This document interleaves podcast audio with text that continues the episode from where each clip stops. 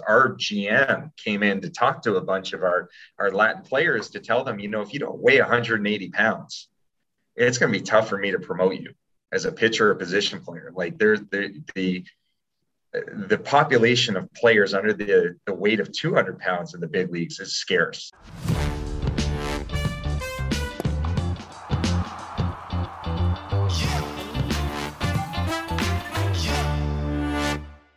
Hey, I'm Bart Pear with Ryan Crotin and Jordan Oseguera, and this is More Than Velocity. And today we've got a special guest on here, Carlos Gomez. Carlos uh, is actually a good friend of both Ryan and Jordan, and uh, through the Angels, he was the director of international scouting for nearly a decade with the Angels, and he actually uh, pitched professionally as well. So he's got a, a unique perspective there that we want to get into. Uh, all about scouting, find out some, um, you know, some insights you wouldn't normally know or expect. So, Jordan, I'm going to let you kind of take it a little farther and kind of set up Carlos and, and let's get into it. Yeah, so I just want to kind of jump on real quick and and and let everyone know kind of my background with Carlos. And I think we met uh man, it was in spring training 2016, my first year with the Angels. Carlos had been going on nearly half a decade at that point, I believe. And me and him were attending a pitching seminar that someone came in to kind of pitch us a product, I believe it was. Right. And and it was a really it was an interesting product. It was trying to make a, a 3D analysis out of 2D video on one angle, but also to compare them to a historical player, I believe, if I remember correctly. Right. And you know, that's when me and you kind of started getting on onto talking. And I think the one thing that initially we, we agreed on was my pro career was worse than yours. Wow. Um, you know, so I my I mean, it, it was like we, we were still battling, like which one of us was worse, you know? Uh, but it's uh, you know, it, it's been a fantastic time to get to know Carlos, and you know, he's probably more of a student than I am of it because he's been digging into stuff and hammering things out very similar to what I've been doing. And it's been great to kind of have a back and forth banter with him for, you know, over five years now of just going, you know, what do you think of this? Hey, what do you think of that? And there's a lot that we disagree on, but it's a constructive disagreement.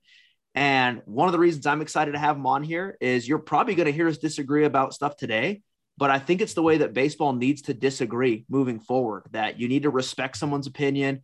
You need to learn, you need to challenge your views and realize that, yeah, there's some burrs on your, your beliefs that you need to buff out and really move, move forward with. And that's one of the reasons I love talking to Carlos and it's going to be great to have him on. Likewise. I mean, likewise, I, I, to me, it's, it's, it's having met when I met Jordan and met Croce, um, the the back and forth and the trying, we're, we're all. I look back at some of the stuff I've written out there or what I used to believe, and you adjust, you change, and things change. And if I'm not willing to back up my belief system, first of all, I need evidence to do it.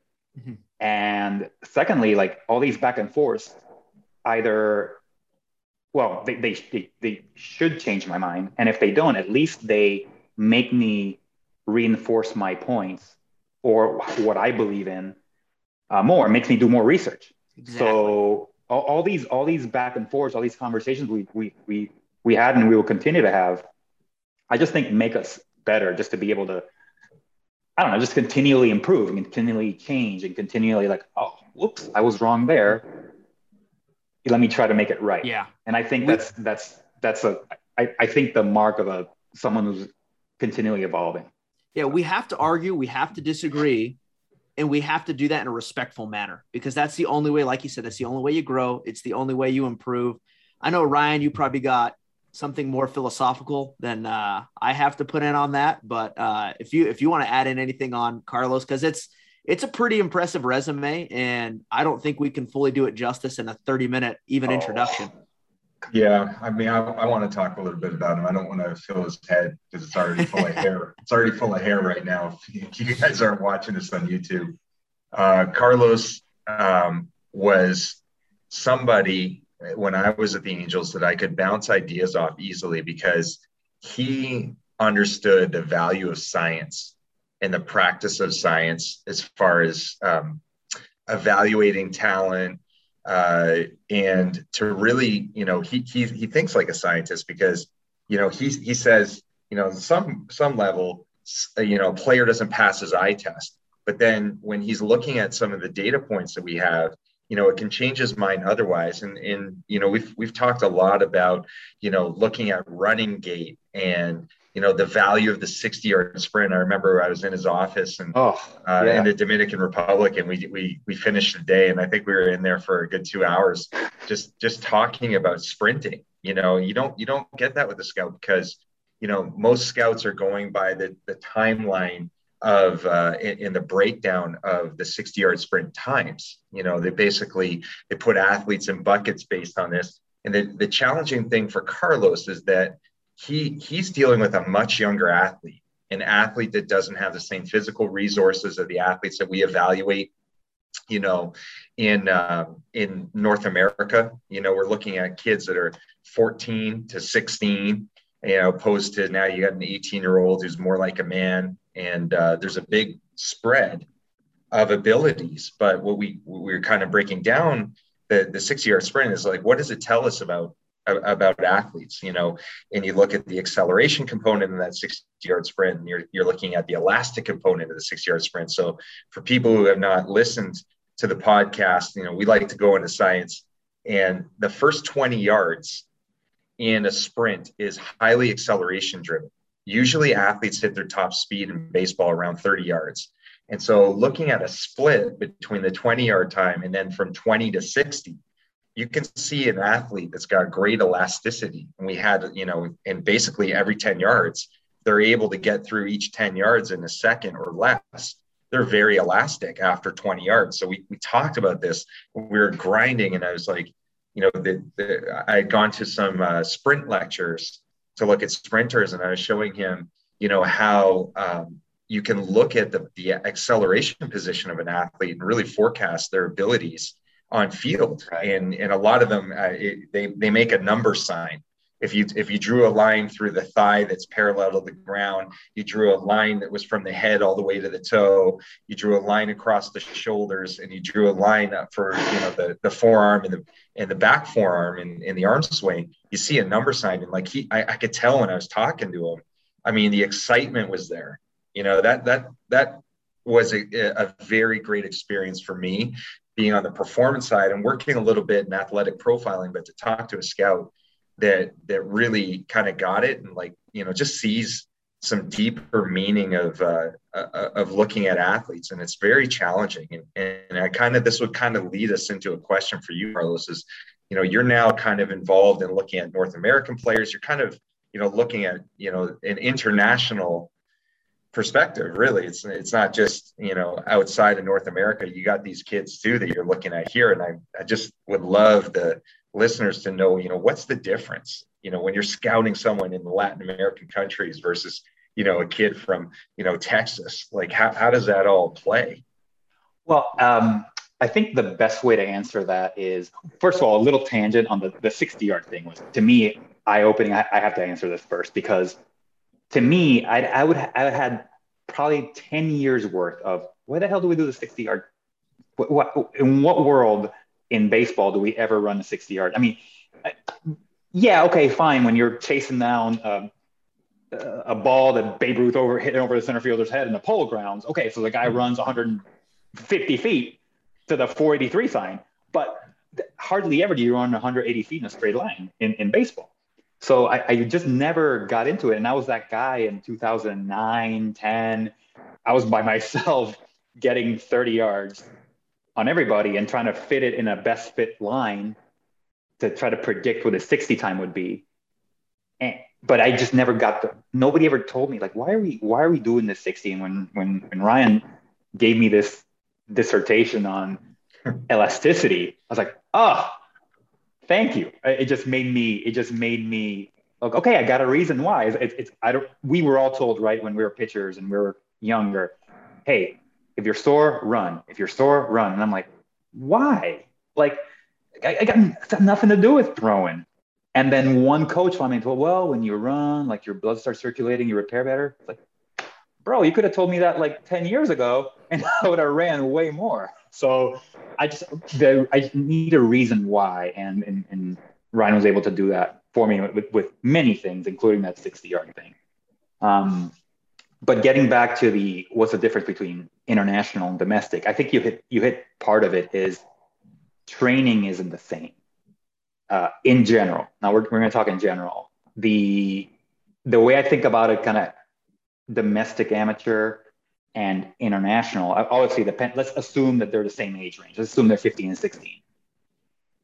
In general, the domestic player will have had a little more specialized training in general. And on the international front, and we're talking more like Latin America, that which is what I know most. It's a little more. Um, it now it's getting better. It's getting more modern and whatnot. But it's sort of like if you remember Rocky Four, uh, Drago and Rocky training in Russia, right? Like so, Drago's running around with all the bells and whistles, and Rocky was out there in the snow and you know picking up family mem- family members.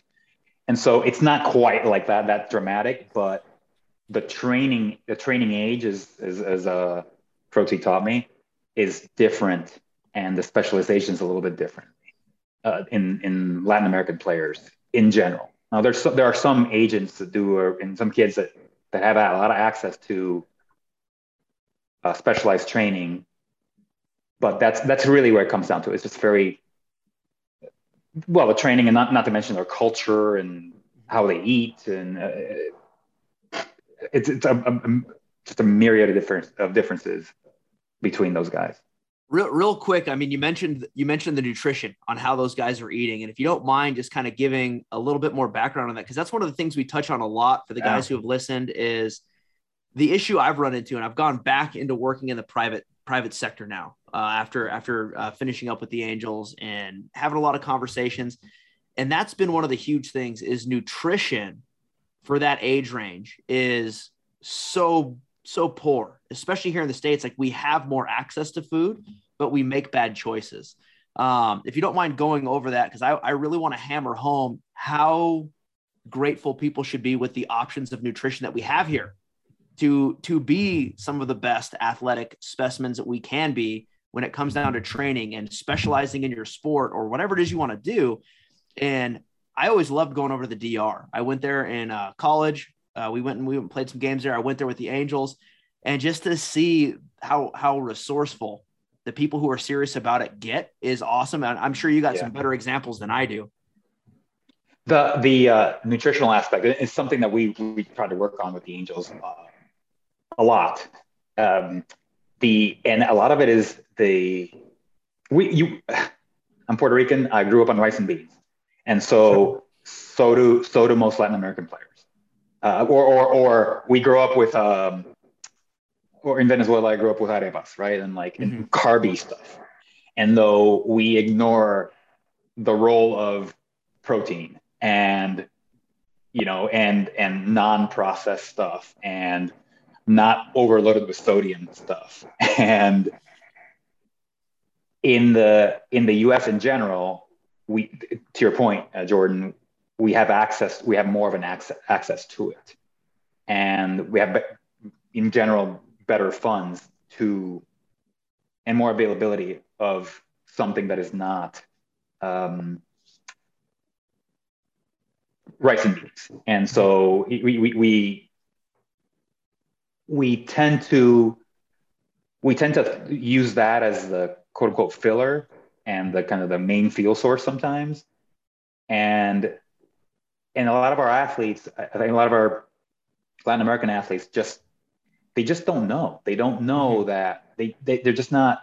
It, it's not. I mean, it's not intelligence. It's just they're just we don't teach them the right thing. We yeah. don't teach them that that you know what like this chicken breast and is chicken breast and getting some protein in you is more important than than we, we had an obsession with like uh, at one point in time it's like oh we got to put on weight on them put, put weight on them put weight on them. well what weight do you want to put on like you mm-hmm. want to put on like rice and beans weight or do we want, mm-hmm. want to put you know muscle mass weight i and think so that's I a think, great point rice and beans yeah. weight versus muscle mass and right. like i that, that's and i'm sorry to interrupt but it just like you're saying this and it just reminds me of a conversation we had in the eight pack in between field 78 and 79 next to Whataburger, you know, and it's you know, we're sitting there in spring training. We're talking about one of these players who was there for for our early camps and everything, and he just kept losing weight and losing weight and losing weight. And I remember we were talking. We were just like, man, I, we don't know why this kid is just he's looking sickly, you know. And we want this guy going to an affiliate. We want him busting out of camp, ready to roll. And all of a sudden, we get the translators over. They start talking, and he's just going like, "Yeah, I don't like this food. It's just different." And then once he once he got that education and he got that understanding of food is not necessarily always for your enjoyment. It's like putting gas in the car. Right. You know, like you you got to put the good fuel in your car. It may not be the most enjoyable thing to gut down because it's so much different than your culture. But you need to make sure you're putting that in you. And then once he started doing that, his energy levels rose. His velo got back to where it was. He started having endurance to go more than 15 pitches. He wasn't running out of gas in the weight room with Crotin doing their crazy activations and hip movements and all this other stuff going on that I've never seen before. It's pretty impressive. But yeah. all of a sudden, he started making it through a full workout, and next thing you know, he's breaking camp in an affiliate, and he's he's cutting through a system, all based on understanding that nutrition is not always that comfort food of what mom makes you in the kitchen. Sometimes you're going to go to college, you're going to leave, you know, Venezuela, and you're going to go play in the Dominican, and that's different food over there. And then you go to the Dominican, and you get to play in the states, and that's different. And then you go from Arizona to the Midwest, and that's a completely different nutritional palette there. Then you go to the Southern League, and that's a different nutritional palette. And you need to just understand that regardless of where you're at, that nutrition's to fuel your performance. It's not necessarily always an enjoyment thing. It can be, but we need to understand are we eating for performance or are we eating for pleasure some of those times? And right. there's nothing wrong with either one of them. I, I want to just jump in on this because this is right in my wheelhouse. Um, you know, on the performance side, you know, one of the things that happen when we get the, uh, Latin American players over into the U.S. is that our food is not really suiting their taste buds. So we were having a lot of issues we're showing the trajectory of the North American athlete, their, their lean mass gain. So generally between the ages of 18 and 22, this is really well known in research that the, the athlete typically gains 10 kilograms or 22 pounds. That's usually what happens in a North American player. Now, for the Latin American player, it's a lot more uh, of a difficult task. You know, a lot of them are coming in um, very lean, lean bodies. Their bone structure you know, Jordan said it right. It was perfect. He's like, you know, when you describe a, a player's body, are they a fungo bat? Are they a baseball or a brick? You know, these dudes are mostly fungo bats. Okay. So they don't have the carrying capacity for mass to begin with. And you couple that with them not liking the food. There was a point in time where I had a strength coach sit in with them and watch these kids eat because I said, you know what? Like we tell them what they need to do um, we've shown them, we've had numerous presentations. Our GM came in to talk to a bunch of our, our Latin players to tell them, you know, if you don't weigh 180 pounds, it's going to be tough for me to promote you as a pitcher or position player. Like there's the, the, the population of players under the, the weight of 200 pounds in the big leagues is scarce you know, and a lot of these guys were were not getting the point. So we had to put a strength coach out there to watch them eat. And when you looked at their the proportion of food on their plate, you know, some of them would eat a lot, but they wouldn't eat eggs. You know, like the, and, and unfortunately, eggs were like the only protein that we put out on a regular basis. I, I wouldn't call the food that we had at the complex to be the top notch food. I mean, I can I can see there's been some days where I'm like, oh, man, I don't know if I can touch this mystery meat. you know, I don't know what this is. But I will tell you they, that we need to, and if major league people are listening, we need to find a way that you influence a little bit more of the cooking culture to be Latin oriented for those kids. And I know it's like, you know, this isn't something that everybody can participate in, but if there's a way, you know, which they can expedite their development time, it's through training and it's through eating. It is so much a skill for these athletes. It's not funny. And, you know, a lot of these players, we even took them out of competition. They played less games. We needed them in the weight room. We knew that we need to get their weight up you know, we need to get their weight up. There was uh, one of the players that we had, Jorge Tavares. The, oh the guy goodness. was yeah, the guy was like five six. Yeah. yeah, nasty curveball. You know, threw in the low 90s, could jump 42 inches. Like he was just an unreal athlete, full of power, but he had no mass. You know, he had no mass. If he if he ran into you at full tilt, you know, he's going down.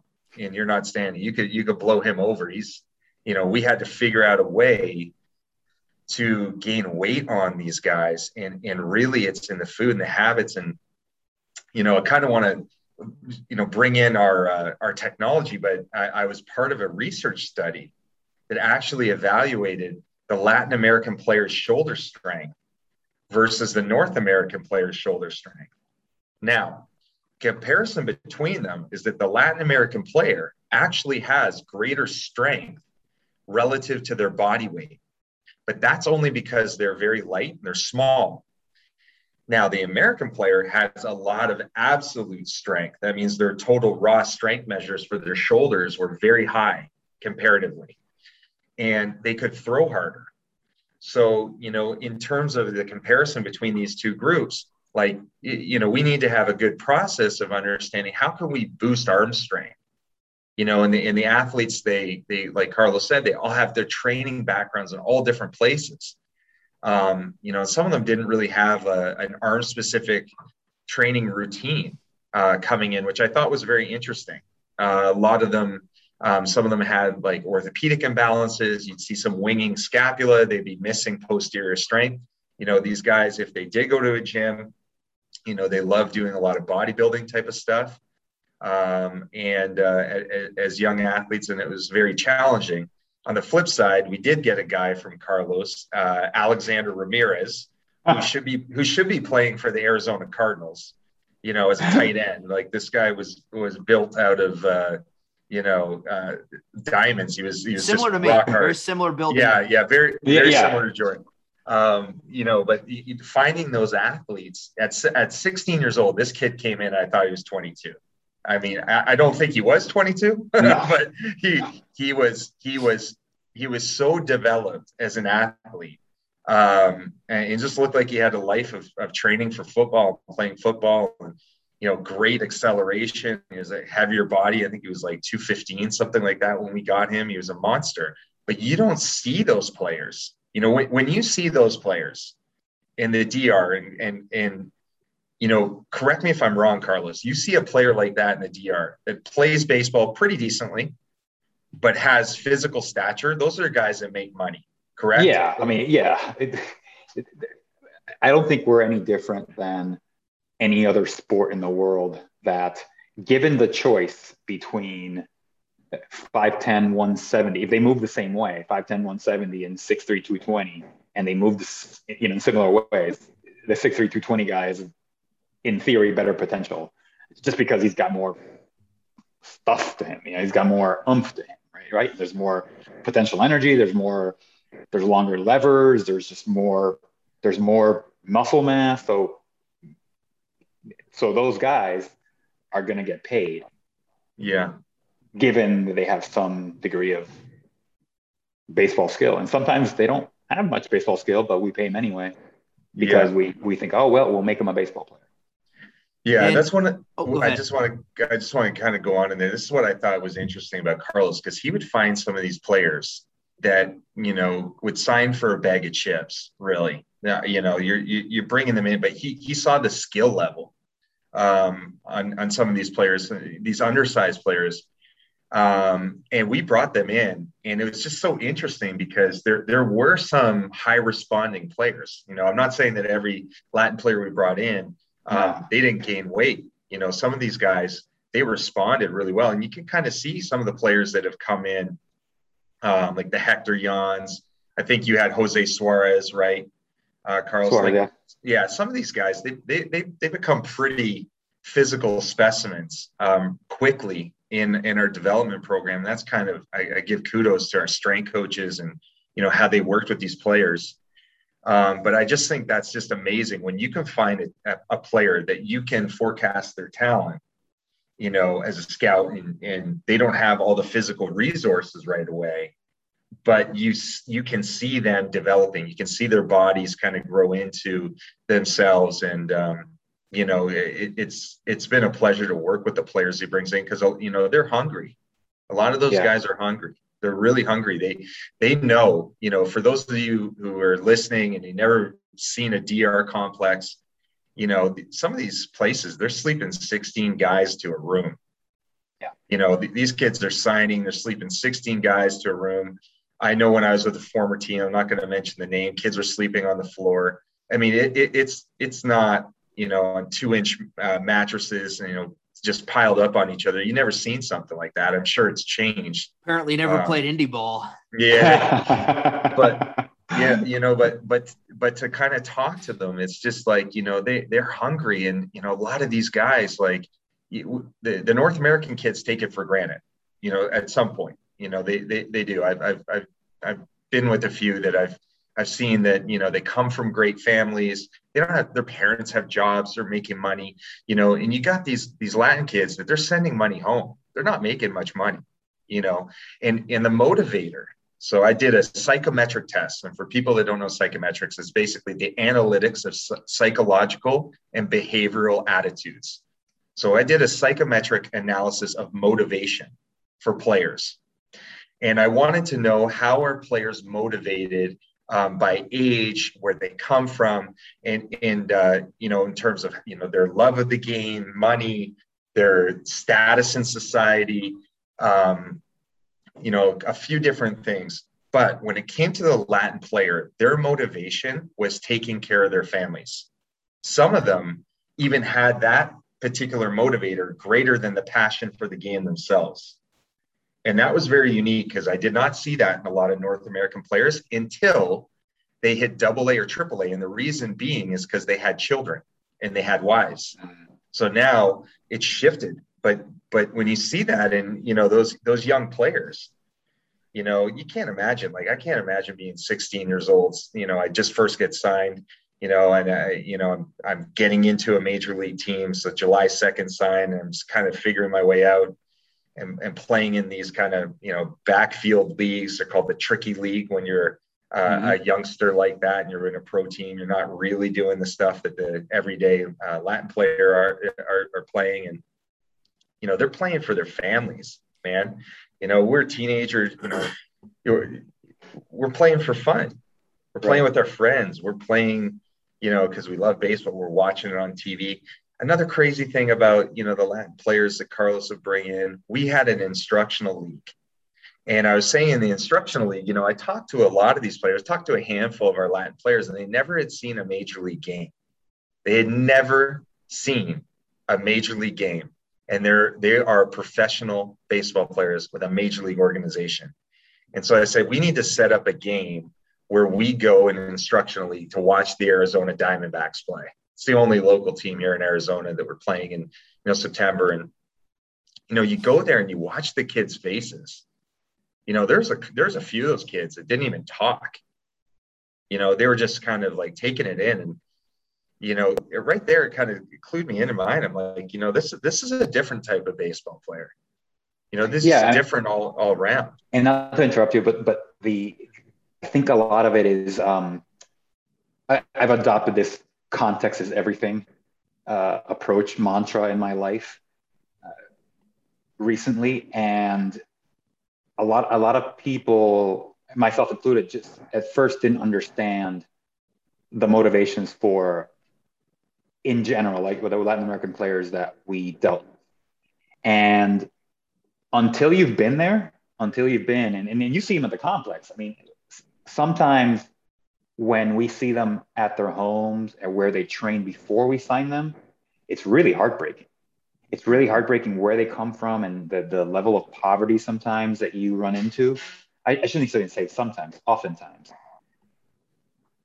So when you start seeing their motivation and that baseball's a way out, you can see where the hunger comes from. And so unless you've been, I, I hear colleagues um, and others say, "Oh, I can't believe he did that.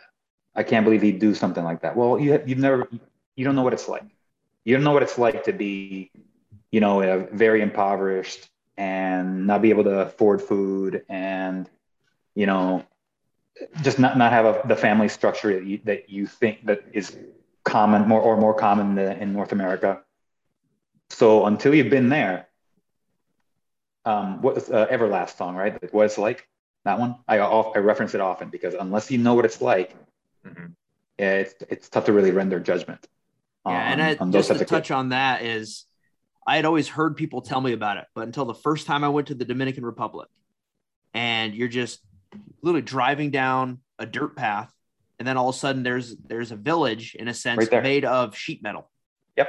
Or you know cardboard houses or whatever it may be, and you don't fully understand it until you've been there, and it really helps you understand number one how awesome that culture actually is because you know what they do with the cards that they're dealt in the sense is absolutely impressive.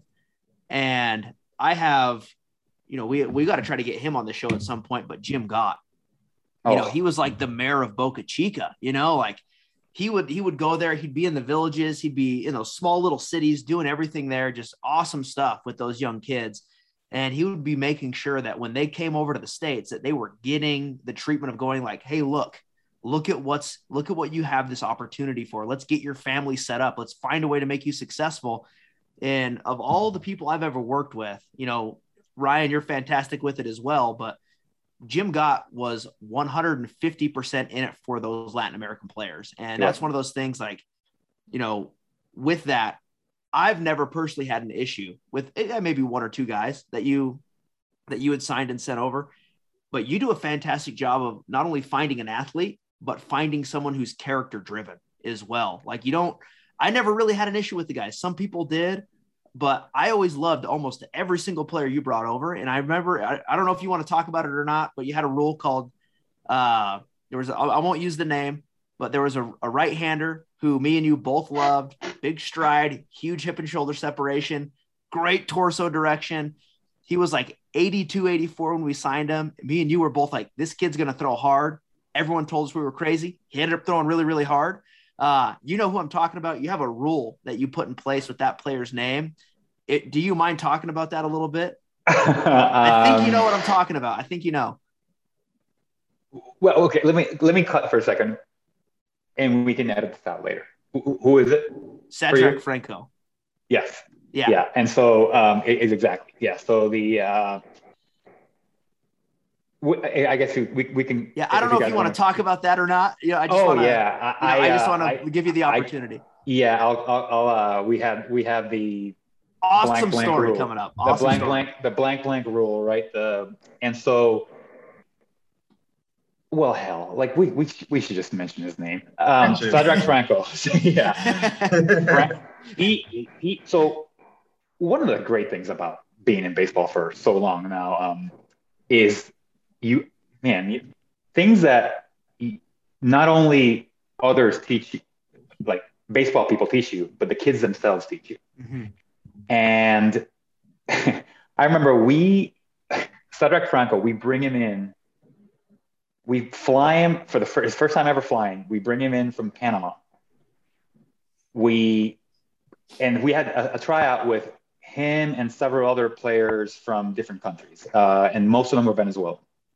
And so we bring in Franco. Actually, the other ones were Venezuelan. So it was Franco and I want to say three or four Venez- Venezuelan players we brought in. We joined them with the Dominican players and had a had a uh, had a tryout at the complex. And so the Franco rule was don't don't don't no the basically a no excuses rule because Franco we flew him in from Panama his first ever flight not to, not not just flight out of the country his first ever flight period we stick him in like um, with uh, some other players that he did not know.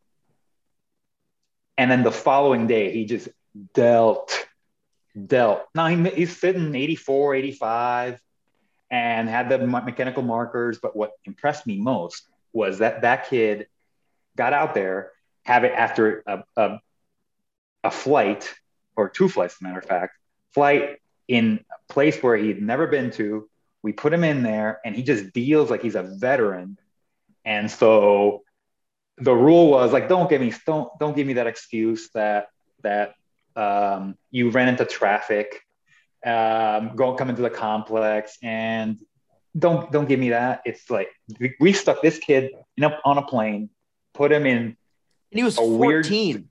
no i, I think Was he had 15? just turned no he had just turned 16 at the Okay. Still, he just turned even, 16 like, still crazy crazy know, young like- kid and so it's like don't don't don't don't get me started with these all these other uh it if some of the other guys during that tryout did not perform as well, uh, yes, they could have been not as great that day and they may have not slept as well. But Shadrach Franco like did that, came in and dealt in a in, in a situation that wasn't set up for him to succeed. Mm-hmm. Uh, your excuses are are invalid to me. you know, and that's, and that's what amazing. I love about it is there's so many even 20 year olds, 22 year olds, 24 year olds that came in from college and they're like, oh well, I didn't get to have my normal post workout shake, and that's why I didn't have yeah. a great great game. I didn't get my start off. I wasn't. It's just like, look, yeah, and play the so cards con- you're dealt, man. To me, yeah, context. This the context of everything is. I, I, we we there's a player that we um, but by the way, on the on the character side of things, I think we um, I give that a lot of credit to our guys because we we really hammered that home, and they went out and, and found players that not only fit that what we were looking for on a on a movement pattern point of view, but on the on the want part of it, they checked that box as as it may. Not all of them, but most of them. And so the um, what was I saying? uh, on the character aspect. On the character aspect. So I think the the the context part of it is, you know, to your point about uh, playing the cards you were dealt, and so always trying to remember. I've I've had players that you know our guys were like, hey, this, we want this guy, we want this guy, and we ended up signing him, and I think he's going to get to the big leagues. That just saw me like I, I we're I came in to do the kind of final check or whatnot, or just to see, you know, just kind of cross check. And I've seen guys just melt on the mound in front of me, completely hyperventilate in front of me because they know I'm, or they think that I'm the final decision maker and just had a brutal outing. But our guys were insistent enough that he was good enough. So I've, I've so again, the context of it is important. Just like, hey, this guy just just flaked in front of me. But he's hasn't in front of our other uh, scouts and in other competitions. So therefore, again, just evaluating the context of it all. If a guy just exactly, yeah, uh, I've had I've told other agents um, when we go to to to their to their their field to evaluate other prospects. It's like, hey, if you have a like a young kid who hasn't been exposed to this type of environment, throw him out there. Let him mess up in front of me, you know, and in front of us, we're, we're not going to render judgment. And we know he's 14. He, we know this is his first time. Let him let him get his mm-hmm. nervousness out here in front of us in a, in a non-threatening situation, so that in his next few tryouts, now he's got experience of like, oh, poop, like I have boss yeah. man looking, you know, whatever the director looking at me. Now he's experienced. So let him let him do it in a, in a non threatening situation where we're not going to be like, hey guys, it's his first. Let him let him get the kinks out. Yeah, Ryan, you know? I'm gonna I'm gonna ask a question, bro. I know you probably have a question in, in the holster right now, but I have one that's very on par with this, and it goes back to a conversation, one of the first conversations I ever had with Carlos as well, um, talking about that context. And you know, for me, again, context is the keys to the kingdom when you're come to evaluation. And I remember me and you were sitting in the stands in spring training. We were on I think we're we might have been at like a Hohokam or something like that. And me and you, I'm learning how to do scouting because my whole background is player development. You know, like I need to start learning the 2080 scale, and you're you're helping me along with that. And we're watching at the time it was Manaea. I think me and you were watching Manaea pitch is who it mm. could have been. He went like three innings, something like that. And you know, he absolutely dealt. And there was another scout there with us. No, no, he struggled. He really struggled. And he, you know, it's towards the end of spring training. There's one scout with like the Blue Jays or the Rangers, something like that, sitting next to. Yeah, this guy's a group three. He's awful. He's never going to be any good. And then you're just kind of like, hey, look, he's having a bad outing, but context is important. You may catch this guy on the best day of his life. You may catch this guy on the worst day of your life. So your initial judgment helps just solidify your gut feel off what this guy's career is and you didn't word it exactly like that but you, right. you, it was something along those lines. And if you don't mind kind of kind of going over that a little bit of you know adding context to your evaluations. Yeah and i think this is part of some sorry of the, to put you on the, the spot. Yeah no no i think it's a great it's a great comment great question because i think part of the way scouting has changed, or in my opinion, should change, is we get in, in general scouting, we, we get, and not just for for Manaea, um, for anybody we really go and scout, we're getting a thin slice of that player's overall career in that outing. So my opinion, okay, my opinion matters, but let's put it into context of everything else he's accomplished and what he's done. I, I, and I gave I, I, gave this, and I forget when it was. I think it was 2009, 08 or 09. I go watch Johan Santana pitch in Yankee Stadium, and he gives up nine, nine or ten in like three, three and a third, something like that. Now that wasn't peak Johan, that was an 80 Johan, but it was like 65, 70 Johan. He's still like really, really good. Mm-hmm. Uh, and when you say 65, 70, just so people oh. know, you're talking 2080 scale.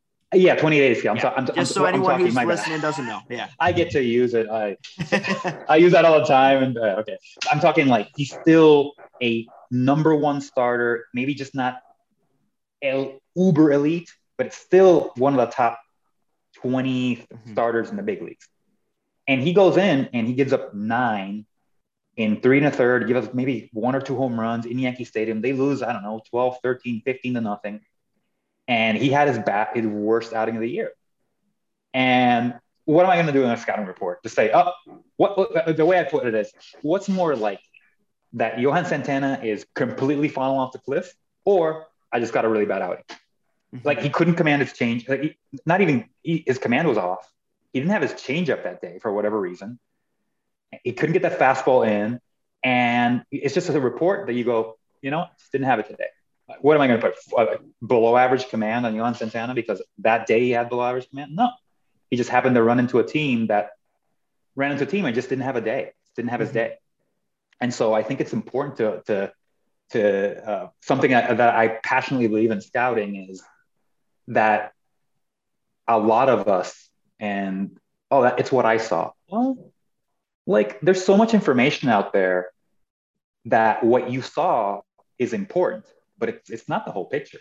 And so it, the, all the information is out there that you're able to you know yes i saw it this day and that could mean something but it may not um, I, I will give you another example i think it's it's a actually this happened this past year i saw a guy in a a ball or high A that in a two inning outing, he threw uh, 27 pitches. I want to say he threw 22 strikes. Like, wow, this guy threw some strikes. And he was, uh, and he's mid to upper 90s, by the way. It's like, oh, this guy threw some strikes. I look him up and he had walked, I want to say 35 guys in 25 innings. What's more likely?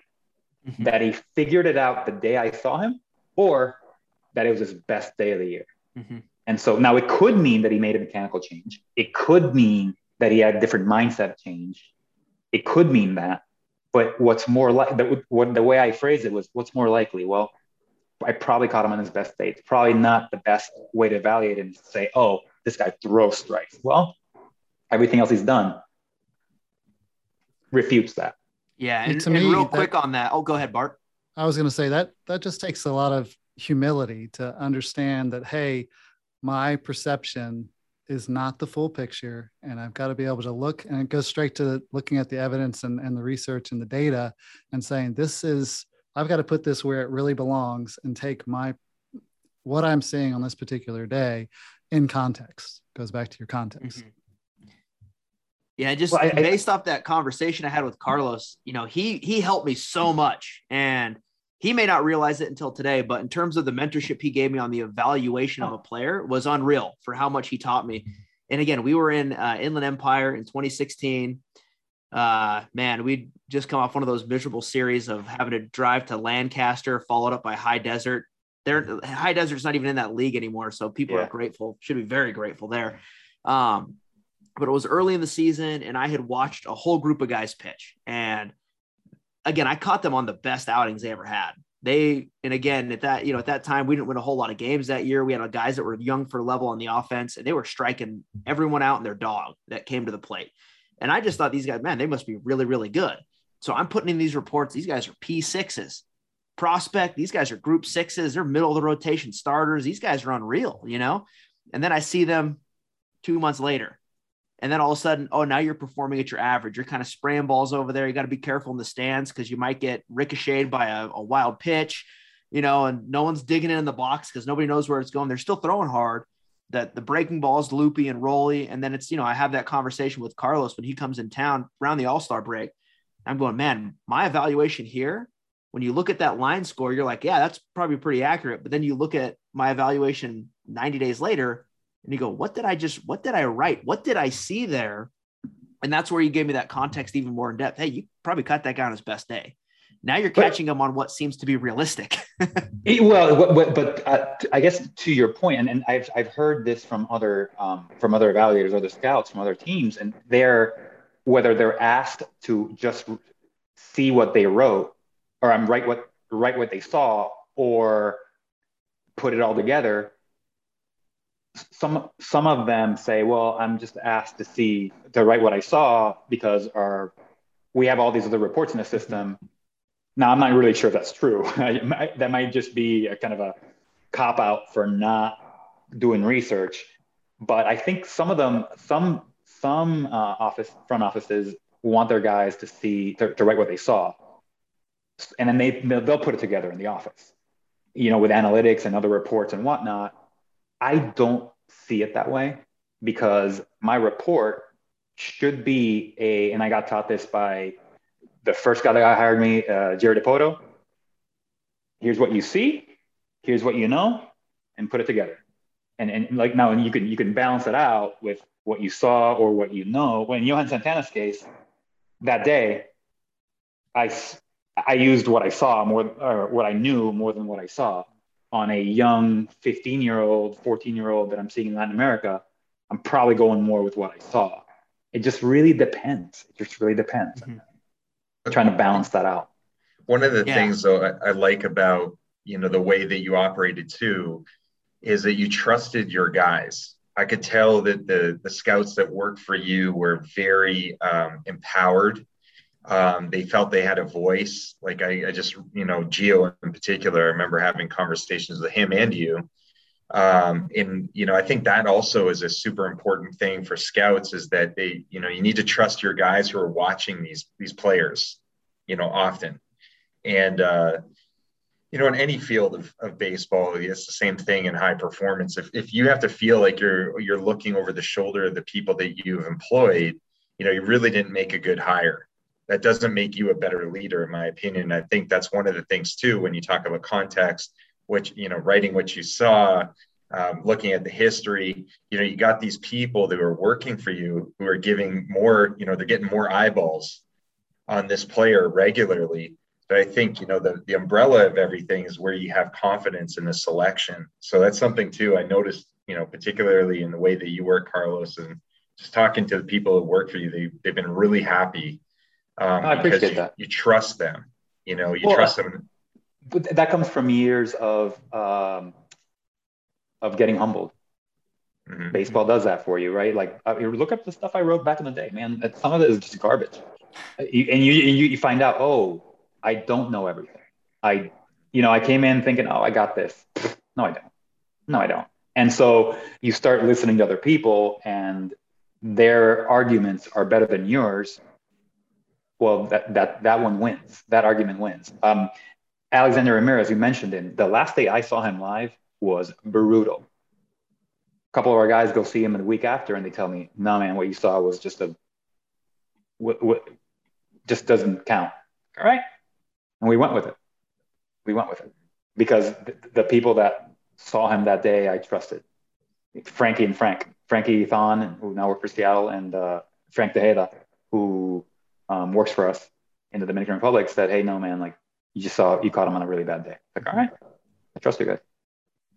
And it happens and all I the time. I think these are just so important. Well, and, and Jordan, I'm sorry to interrupt you, but no, like no. we we we we would talk about this um, arm action, right? Like arm action doesn't matter. Does does it matter? Does it not matter? And I think it does. And you were at we had or you know, and I think you do too. Is just you paint it a different uh, a different way Mm-hmm. And but the fact that you're able to you, you said it a certain way that made me like oh you know what like maybe maybe it doesn't matter as much as I think.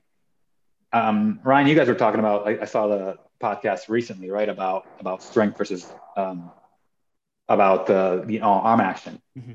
and I may disagree with you guys, but it it's got me. You have evidence, so I have to rethink it. I have to rethink it and and, and think. Wait a second. Is it is it mostly strength or is it the path of the arm or and how it's released and whatever it does on its way there and on its way, you know, finishing or whatnot.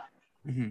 So I respect people that I respect that have evidence or have been through it. Well, they, they should make you change your mind or at least revisit it.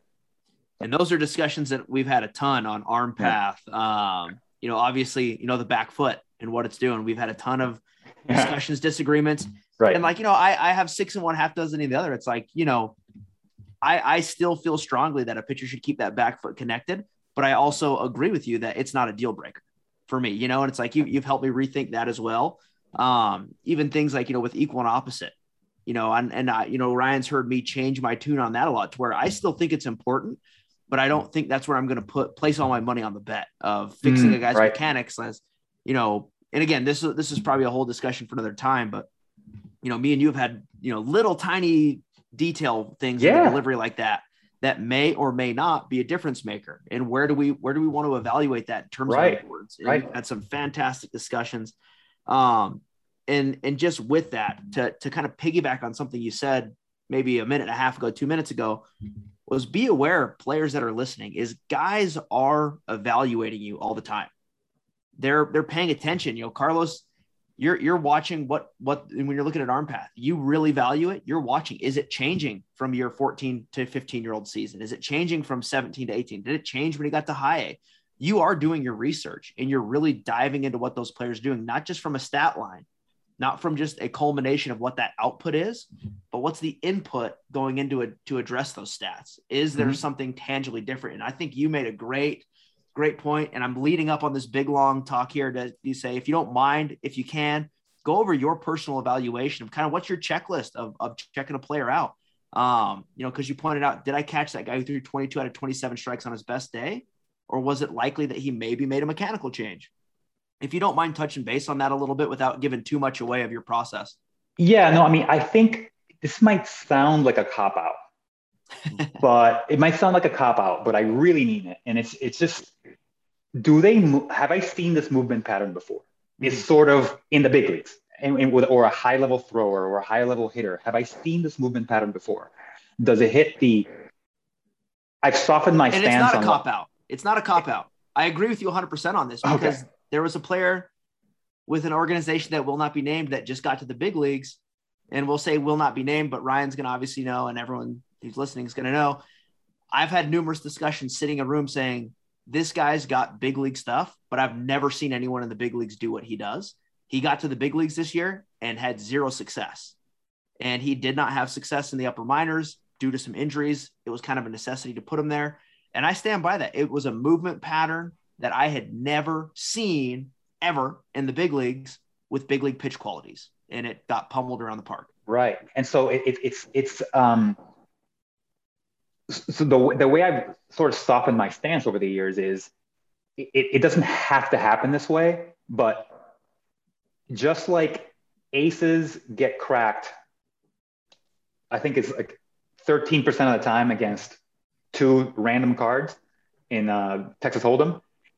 I'm gonna usually go with the move pattern, movement pattern that works the most in, in, in terms of what I've seen before. So I'll place my wager on those guys in general because that's what I've seen before. So when I see a movement pattern that that I've seen before, or that, like, I'll give you an example on that. When that particular pitcher that I saw, uh, 22 out of 27 strikes, he had, and I don't think this is all that revealing. He had wide, really wide glove side, and really bad, like just.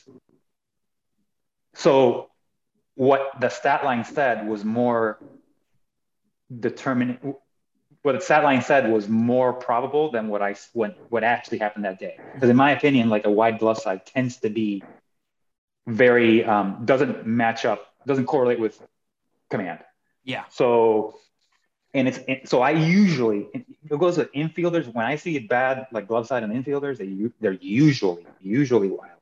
Usually, and so I tend to to use that movement move those types of movement patterns to to um, to take my to, to place my wagers on. Mm-hmm. in, as a as a not you know what I mean? Like to, to yeah, be like okay that, that guy I think that guy's gonna throw strikes because he has this movement pattern that I've seen in the big leagues before from glove, from glove side, you know, some kind of matching planes with the shoulders, uh, you know, all, all kind of directional issues, whatnot. So it, I guess it's not a cop out, but it, it's like, have I seen, have I seen that before in the big leagues? Does it work?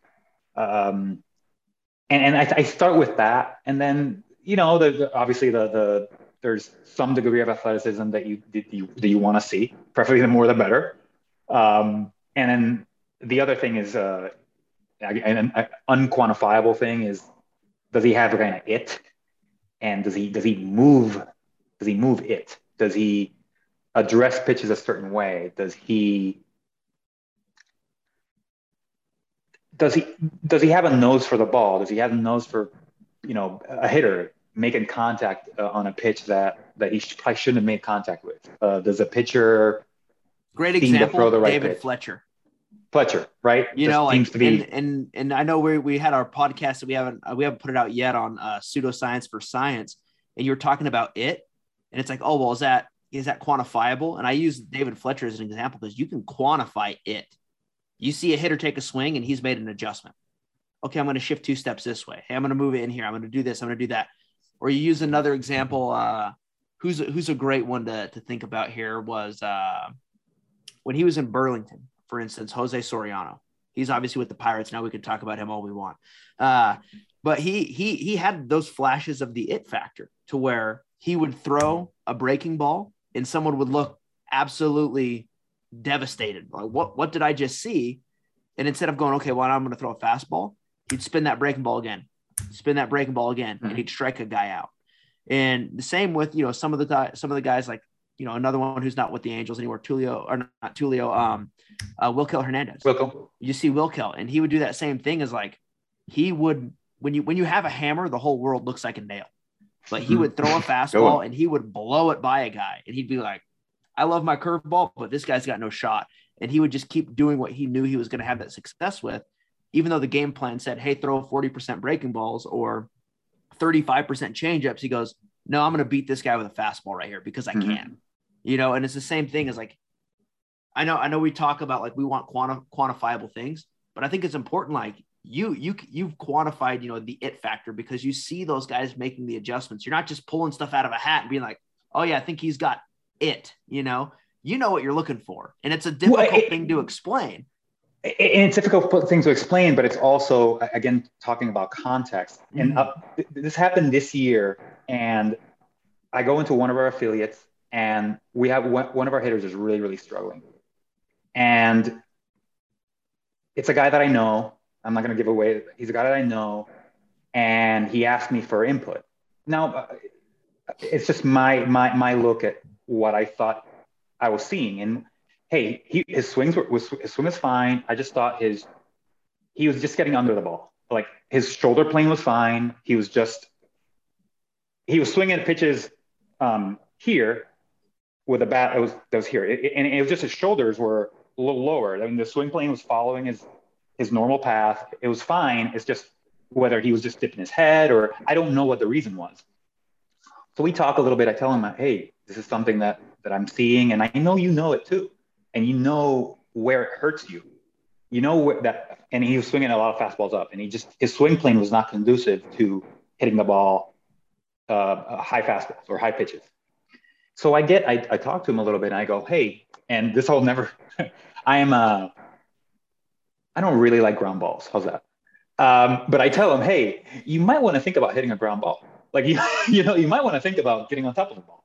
Right. And so, um, and so he goes, that, that, you know, that's a good point. This and this and this. And then he tells me the following. It's like, yeah, the pitcher we're facing today likes to work in and I guys are working me hard in up. So he's going to throw me that cutter in. this is a prospect for another team that's pitching to him. He knows him well. He's done his research.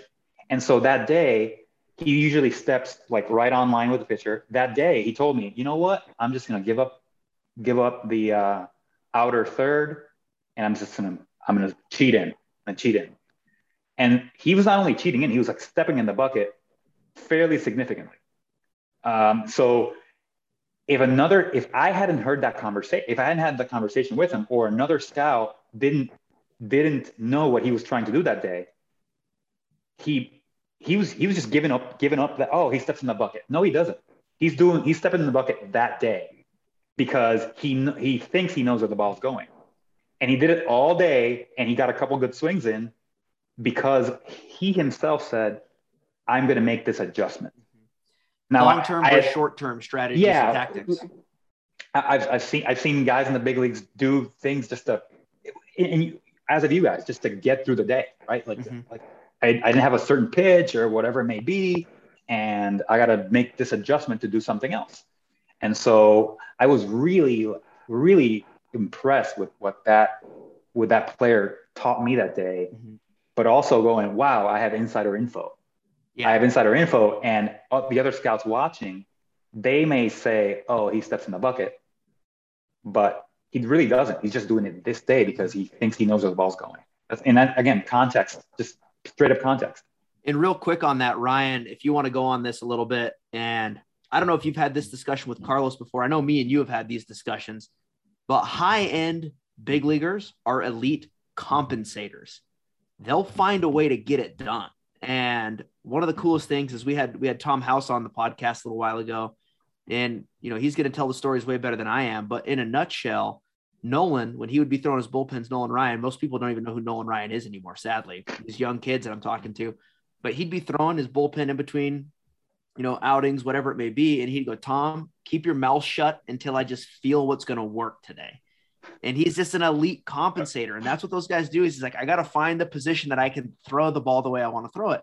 It's the same thing with that hitter. I got to get into the position that I know I can do when I'm going to hit. So again, I got long winded. I obviously the conversations I've had with Carlos have been awesome. But Ryan, can you talk about being an elite compensator a little bit? Mm, yeah. Yeah. I mean, this, this is kind of something this this is you know before we get off the podcast i wanted to hit on this i've been kind of sitting with it um, but you know, when you look at a pitcher and you're looking at their delivery, people want to you know look for something that's repeatable. You know, and is the is the delivery clean and repeatable? And you know, I, I think I think the compensations, the movement changes, these things are a natural process of fatigue. You know, this is kind of where I get into this into our app as being a great scouting tool is because a lot of these guys that have some variability, they they can also be pretty deceptive. You know, and and I think in in baseball, I think we're kind of getting away from the deceptive pitcher in some ways because of what the arm action looks like, and does the ball get buried behind him, or you know the ball's coming out of his back hip, and you know a lot of these athletes, sure, that have these you know non-repeatable kind of funky deliveries. They kind of different every time. They might change their arm angle. They might do some different things. Um, some some teams might want to stay away from them. But where I see the future is that when you evaluate these players, especially if teams are having internal camps, and they can look at the shoulder strength of the athlete and not be scared when they see an athlete that says, you know what, in, in terms of, you know, if they're developing their own database or they're using ours, you know they see that this athlete is ranking quite high for their their strength levels you know total arm strength and uh, you know in basically all the exams that we take and, and the, the monitoring process. For me i think scouting needs to start to go towards the deceptiveness of pitchers. I think we're really worried about injuries you know and and it's like nobody has the crystal ball there's so many different factors that go into injuries. And I mean, with the angel, I, I can't even tell you how many times, you know, we were told uh, scouts would say he's got a really clean delivery, you know, during the draft room, he's highly athletic, you know, all these things. And the kid would break down, you know, in the first, first month, first six weeks of the season. Um, and, and just for whatever reason, you know, sometimes it would be a college player that hadn't thrown for a while since the draft and, you know, he's in the mix and, uh, you know, there's some workload issues, but it, it really comes down to strength where I think, you know, when we look at these compensations and we look at the deceptiveness in these pitchers, if we can come at it from a lens of, okay, if I bring this guy in, I'm going to have a heavy monitoring process. So, you know, there's a pitcher um, that we brought in. Uh, I won't give his name, but the, the kid the kid threw routinely for one year at 100 miles an hour. He'd touch it every like four or five games. Big big boy. I watched his video. Um, you know, and, and you know the ball was like hooked behind him for a long period of time, and then it looked like it was coming from behind the left-handed batter's head. I mean, when you watch him, but you put him on slow motion, and it was like it took forever for his arm while he was on in contact with the ground to start flipping up. So, you know, when you watch a pitcher that's really disconnected, his trunk is already, you know, you see the guy's trunk already at home plate. So everything's facing forward and the arm is still working back. It's still trying to cock back. And that little delay, you know, a lot of people look at them and like, man, there's an energy sink problem. Like he's he's rotating, he's stopping his rotation and then all of a sudden the arm's still the arm's still trying to go back because he's he's already you know I, I know who you're plate. talking about. Yeah, you know that. Don't you know forget I have I have a counterpoint to what you're saying here. Well, he I mean he threw he threw noise, but I feel like you know going back to things you know when I when I saw him I said you know this this pitcher is is going to have an injury.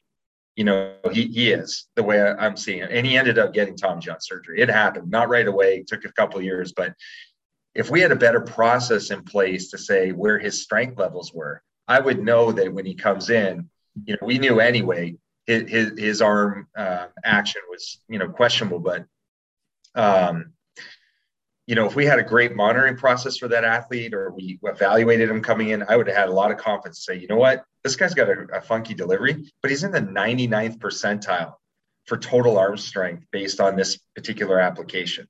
I'm pretty confident that he's going to last a while. And if we don't, I mean, the whole thing was let's try to move him up in the system as fast as possible to see what happens because he threw so hard um, and just automatically put him in a closing role, a relieving or a closing role. Mm-hmm.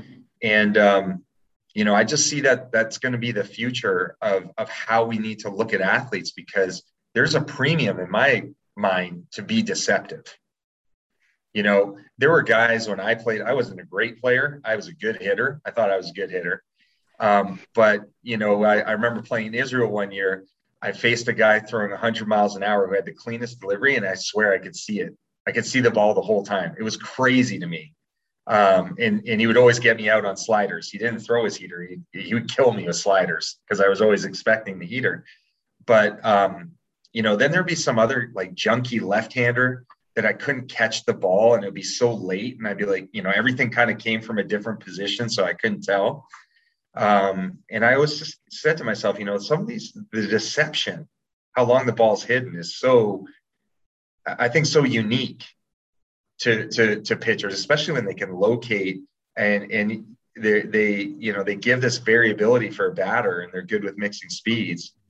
Um, but I, I just see this, you know, without going into a long tangent, I see the armcare.com platform being and, a great scouting cool, scouting tool. And, and I'll use, uh, uh, I'll interrupt you for a second and say that, you know, that guys that throw the ball, Jordan, I'm going to borrow your terms here, throw the balls really late and throw the balls really, uh, uh, like to throw the ball in the air. I borrowed that one from you, by the way.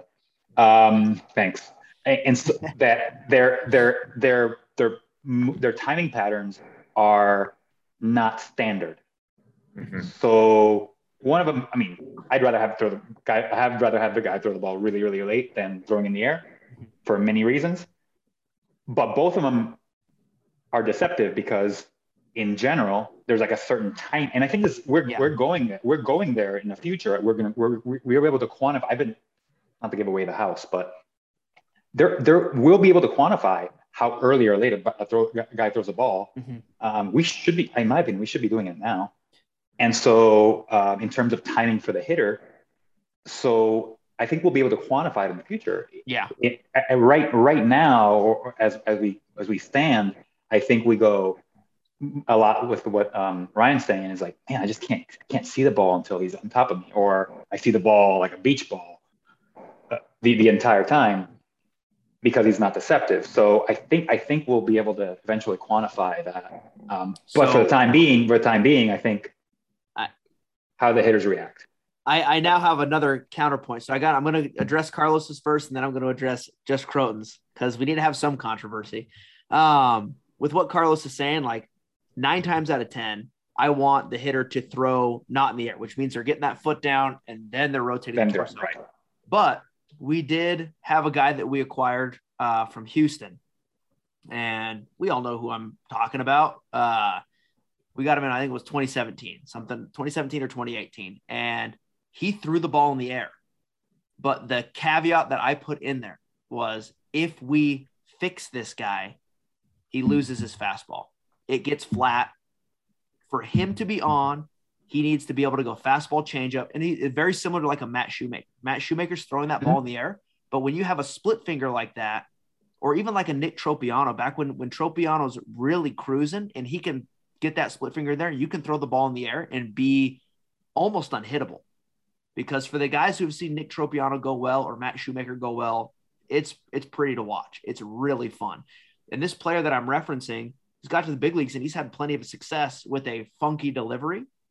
And if we would have fixed him and cleaned this this left-hander up, he would not be he wouldn't get out of double A at the end of the day. That's just the way that it works.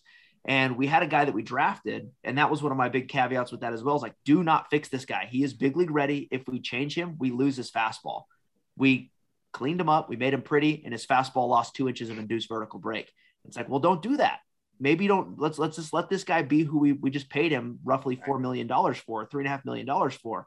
And that's my caveat. So nine times out of ten, yeah, I, I want that guy not throwing in the air, but there is the instances for a mix of deception and performance as well as health, because now you change those guys and they usually end up with low back issues. A lot of times they end up with low back issues because they're used to throwing such a certain way for 19 years, and then we change them. That's my my uh my my uh disclaimer, I guess, with what we were just talking about there. And then to Ryan with this arm path. You know, the the, the guy with the risky arm path throwing 100 miles an hour. I just want to point out he never had an arm issue until they cleaned up his arm path. Clean him up, right? Yeah. Yeah. And you know, Carlos was talking about the timing of that rotation, and it was perfect. Carlos put it on a tee perfectly for me uh, to help me prove my points. Uh, wasn't intended, but you know, I'm every once in a while I got to boost my ego because I'm usually just Good taking lumps. I'm usually here in the trenches taking grenades. Um, but he had a, a good kinematic sequence. His pelvis and torso they were rotating fine. It, there was wasn't great. It wasn't bad. He, he was good. And then we changed that arm path to, to get him in a, in a beneficial spot. And now we're taking 100 miles an hour and running it across the new, what's the word, Crotin, cross section? Am I using that right? You're using you're you're you're changing. Well, basically, when you What am I trying the- to say? You're you're changing the tension. The, the Tension, the, yeah, the time on tension. pattern. Yeah. And we're switching that across this guy's now his new arm path. And then we're confused as to why he got hurt. You know, we, we, we, and I think it was, uh, yeah. kill him with the cure, you know? I, I, I- we- we run into this all the time where it's it's if it, and that's this is why the the again it's in general in we we want to see this but allow yourself some room Yes. to because unique works and sometimes you know and so it, it- just like just like if you um you know what in this organization we put our pants on the left leg first and uh, i'm my right leg guy first Yeah. no, no, we're gonna do a left leg. That guy is gonna not struggle, but it's gonna be a little weird.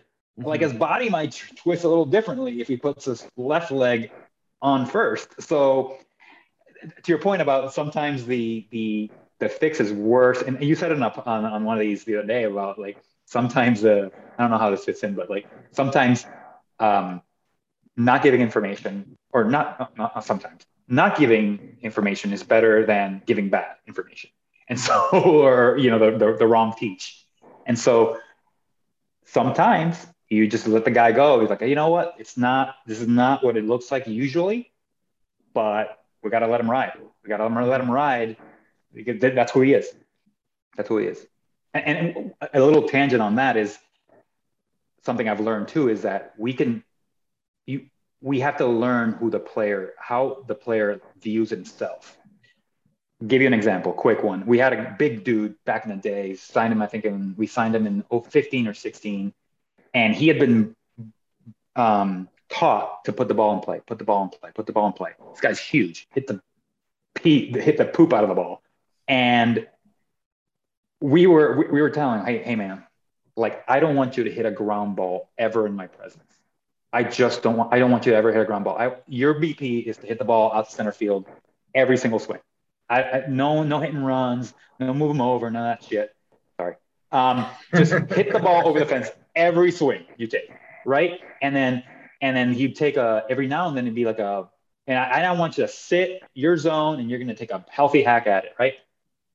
Well, he would take a 1-0 swing and just kind of serve it to left field, and I'd be like, dude, that's that's not what we got you for. We're we're, teach, we're we want you to hit the ball over the fence it taught me to ask the following question to hitters. What would would you rather hit 300 with 10 home runs or 250 with 30 home runs? And that kid would rather hit 300 with 10 home runs, even though he wasn't built like that. Mm-hmm. He he didn't like striking out, so he wanted to put the ball in play. And so us trying to change him into something that he didn't want to be just didn't fit with his whole I was trying to be Nolan Ryan when I was younger. Big old leg kick, boom, right? Nolan Ryan walked a ton of people, struck out a ton of people, threw the ball up in the zone with a hammer breaking ball. That's what I'm gonna be. When I walk guys, didn't care, didn't care. All right, Nolan Ryan was walking people, so and I was a Tiger fan, so you know, uh, Fielder, Tettleton, Deer, they're striking out, funky swings, swinging up, swinging up the chute, putting the ball in the air. I didn't mind striking out. I didn't mind walking people. So that's who I was at the time. I changed a little bit, but in my at my core, I was a power in the zone, and I was Nolan Ryan, and so it, it really never got away from me, even as I turned to something else later on, out of just sheer uh, trying to survive. But I think learning who those who those kids are at their core was really important, just because they, they taught me is like I can't make him what I want him to be. You know, and it's, that's that it's, it's an individual player. You know, yeah, it's, a, it's an individual player. He's a person that has certain things that he's been taught that I don't know about, mm-hmm. and he wants to put the ball in play. I can't teach him. Oh, don't worry about striking out. No, in his mind, striking out is the worst thing that could possibly happen to him. And just because I don't feel that way doesn't mean he has to feel that way. Yeah. No, that that's that that's an awesome point. Well, hey man, this is uh this has been awesome. Uh, we might have to do this again. I know you've got some things in the works, Carlos, so we'll see where that goes. But um, just uh, want to say I enjoy it. If you have not subscribed uh, to our podcast, please do that now. We also want your questions. Um, you know, hit us up on on Twitter or go to our website and go through support or whatever. Just say, hey, I got a question for the podcast because we want to address them, uh, and we'll do a topic around them, or we'll do a, an individual podcast depending on it, or we may just do one where we just field a whole bunch of questions. But uh, definitely subscribe, subscribe so you don't miss out on that. And uh, Carlos, again, thank you for joining us. And uh, everybody, until next time, take care. It was a pleasure. Thank you.